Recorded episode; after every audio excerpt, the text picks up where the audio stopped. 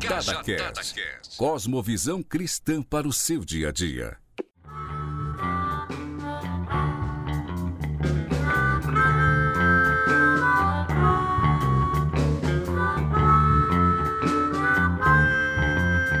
Muito bem,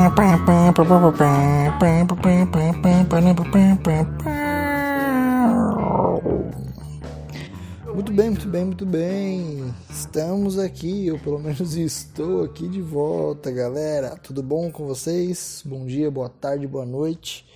É o Paulo Silas, mais uma vez, ou também Brad, né, como eu costumo dizer, mais uma vez aqui falando com vocês. E como você já deve ter visto no título desse episódio, eu quero trocar uma breve ideia com você aí sobre tudo isso que está rolando, toda a preocupação que está nos afligindo nesses tempos. Pandemia, paranoia, prudência e com tudo isso tem de bom ânimo. Bom, meus amigos, esse episódio eu já adianto, ele talvez seja um pouco mais curto, num formato um pouco diferente do que vocês estão acostumados.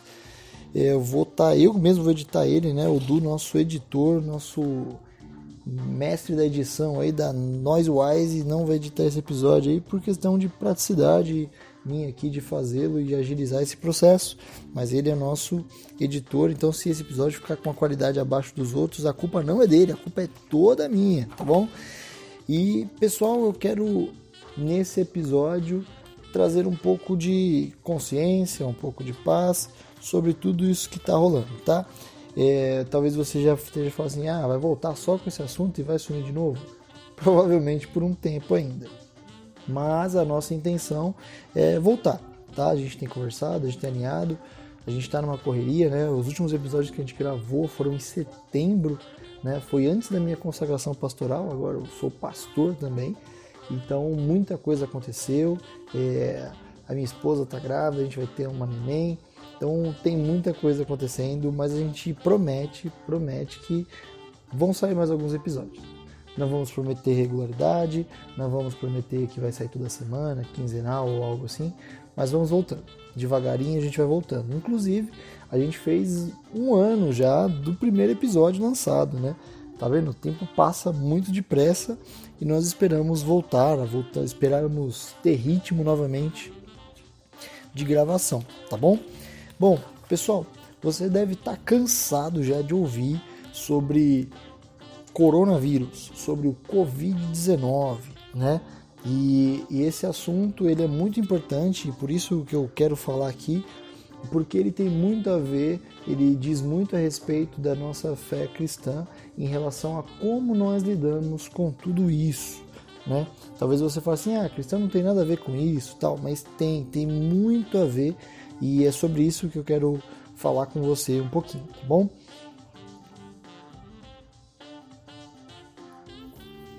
Bom, primeiro tópico aí que, que eu quero deixar muito claro, eu quero te lembrar, é que é uma doença séria, é uma doença grave, é tempo de ter atenção a tudo isso, né? É, a palavra de Deus é muito clara no que diz respeito a que há um tempo determinado para todas as coisas. Inclusive, no livro de Eclesiastes, capítulo de número três, versículo cinco, finalzinho do versículo cinco, né, o escritor deixa lá muito claro, há tempo de abraçar e há tempo de deixar de abraçar. Então nós vivemos tempos em que é viável, graças a Deus é viável, é, é importante, é de suma importância, diria eu, que nós deixemos de abraçar, que nós repensemos a maneira de muitas coisas na nossa vida, né? Porque existem muitas pessoas que estão dentro do grupo de risco, é uma doença infectuosa, uma doença contaminosa, perigosa, porque ela se manifesta e, e se prolifera de uma maneira muito rápida. Então, pessoal, toda a atenção ainda é pouco.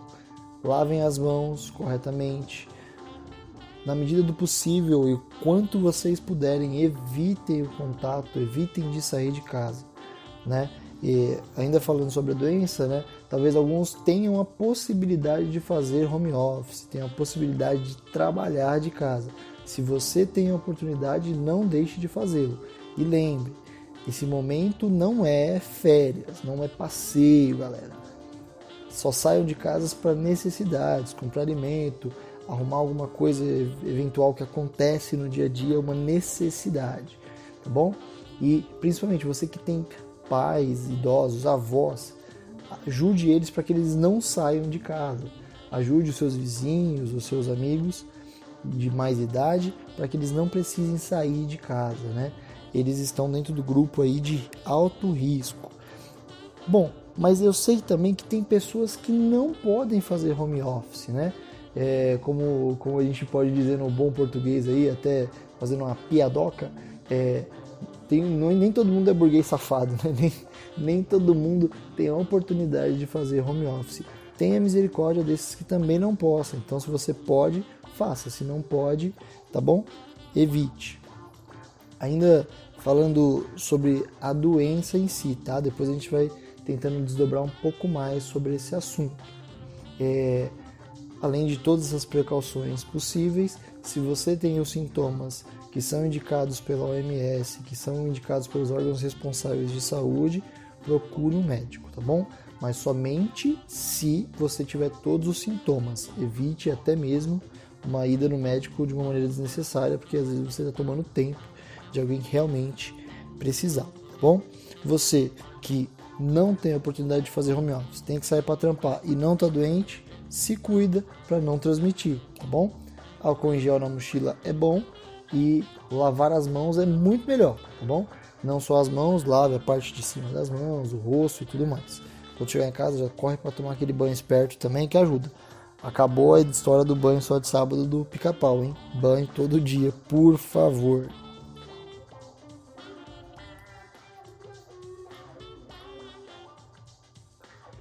Bom, continuando aqui sobre o assunto, eu gostaria que você pensasse, que você refletisse como isso espelha na sua fé cristã. Eu acredito que a fé cristã, ela é uma fé extremamente moral, e a moralidade está ligada, vamos dizer assim, de uma, em termos bem leves e simples, em leis não escritas, né? É, ninguém precisa te dizer, não precisa ter nenhuma lei, por mais que existam leis, né?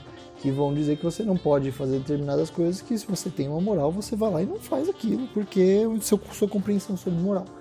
Então, tem, é de extrema necessidade a compreensão daquilo que é moral em relação ao próximo, né? As leis são, mesmo as escritas ou não escritas, são sempre pensadas de mim para o próximo, do próximo para comigo. Então, galera, pense o seguinte, você, no meio de tudo isso, tenha consciência, por favor, tenha consciência.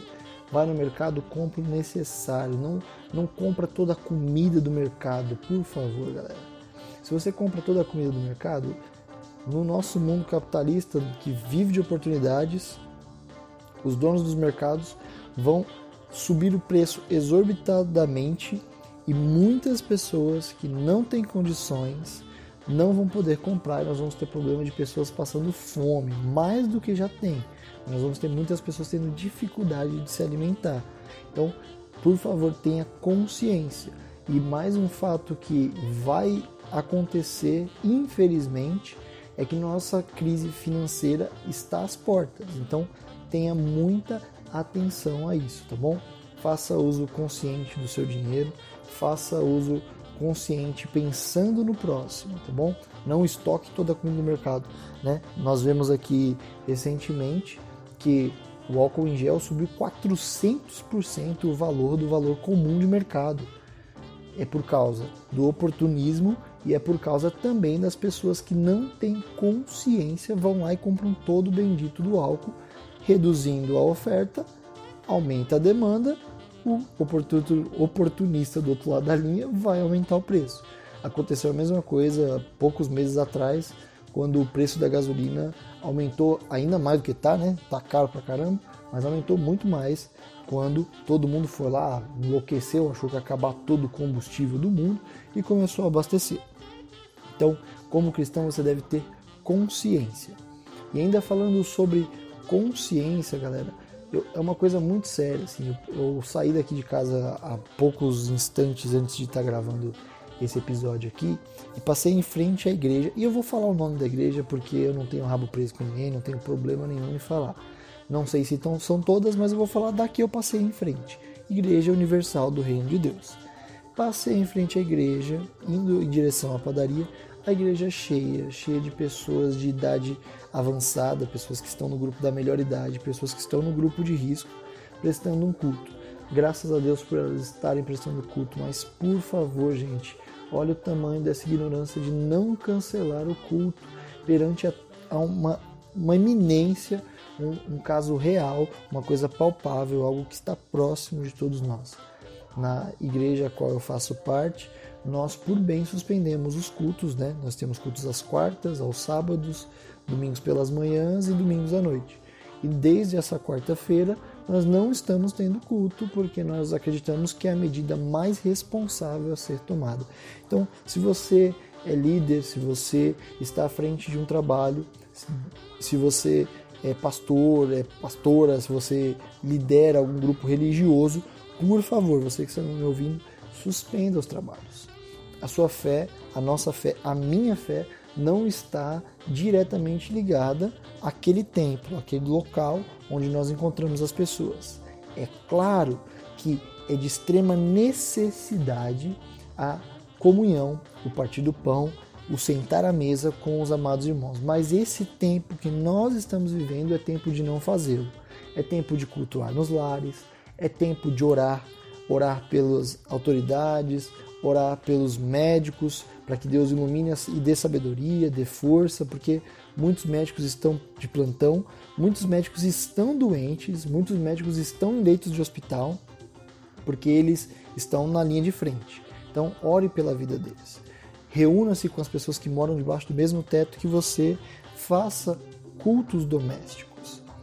Cante louvores com seus irmãos, irmãs, pai, mãe, tio, tia, quem mora aí com você. Ore, leia uma porção da palavra de Deus e assim o nome de Deus será glorificado, tá bom?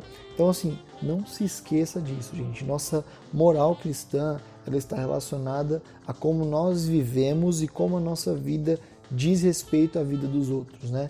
Por isso que a palavra de Deus vai dizer que nós somos sal e luz. Nós iluminamos o caminho das pessoas, nós não levamos as pessoas para as trevas. Nós temperamos, nós damos sabor à vida das pessoas, né? E viver o contrário disso é tirar o sabor das pessoas, tirar o sabor da vida das pessoas. Então, nós precisamos ter consciência, né? É, falando sobre moral, tem bons exemplos na vida, né? É, em tudo. É, eu lembro que desde criança, minha mãe sempre me ensinou que quando a gente vai comer, a gente tem que comer uma quantidade suficiente para que dê para todos na mesa, né? Ninguém lá em casa, quando eu tinha, nós éramos em cinco, somos em cinco, graças a Deus, né? Hoje eu não moro com meus pais, mas nós éramos em cinco ali. E tinha um pedaço de mistura, mistura para quem não sabe é a carne, o frango, né? Talvez vocês não sejam tão pobres quanto eu e não saibam o que é mistura, mas muitas vezes tinha um pedaço para cada e eu não podia comer dois. Senão meu pai, ou meu irmão, ou minha irmã, ou minha mãe ficariam sem. Então é uma questão de consciência, né? E desde criança isso foi enraizado no meu coração e isso é moral. É o que nós aprendemos, é o que nós carregamos, como muitos dizem, é aquilo que nós fazemos quando ninguém vê, né?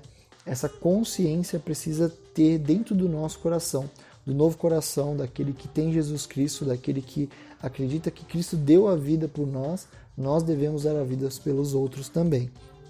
Mas um bom exemplo a respeito de moral, que eu gosto muito, é do filme Até o Último Homem. É o filme do Desmond Doss, né? não, não o ator, não, é o nome da personagem, né? Que é um caso real. Desmond Doss, que era adventista, né? Já é falecido, e foi para a guerra. Não para tirar vidas, porque a moral, aquilo que ele acreditava em Deus, ele precisava cumprir, mas para salvar vidas. Né? Então ele arriscava a vida dele para salvar vidas e não tirá-las, porque a moral dele era muito maior do que isso. E assim ele fez, é um filme muito bacana, inclusive fica a indicação de filme aí para você conferir, para você assistir, quando você tiver oportunidade, ou você, se tiver nessa pandemia aí, tiver liberado do seu trabalho, né? Algumas empresas estão adotando esse tipo de postura. Aproveite, assista, mantenha em dia a sua agenda de leitura bíblica, de leitura de bons livros, e aproveite esse tempo também para essas coisas, tá? Então, seguindo a nossa linha de pensamento aqui, eu gostaria de te pedir, pelo amor de Deus, que você tenha paciência, que você tenha bom ânimo, que você não desanime, que você não desista, que você não pare, tá bom? Eu sei que parece um pouquinho contraditório, eu sei que é complexo, mas eu quero te pedir que você tenha fé, que você, e mesmo em meio a essas dificuldades, que você seja perseverante no Senhor Jesus Cristo. Palavras do Senhor Jesus no Evangelho de João, capítulo dezesseis, versículo trinta e três.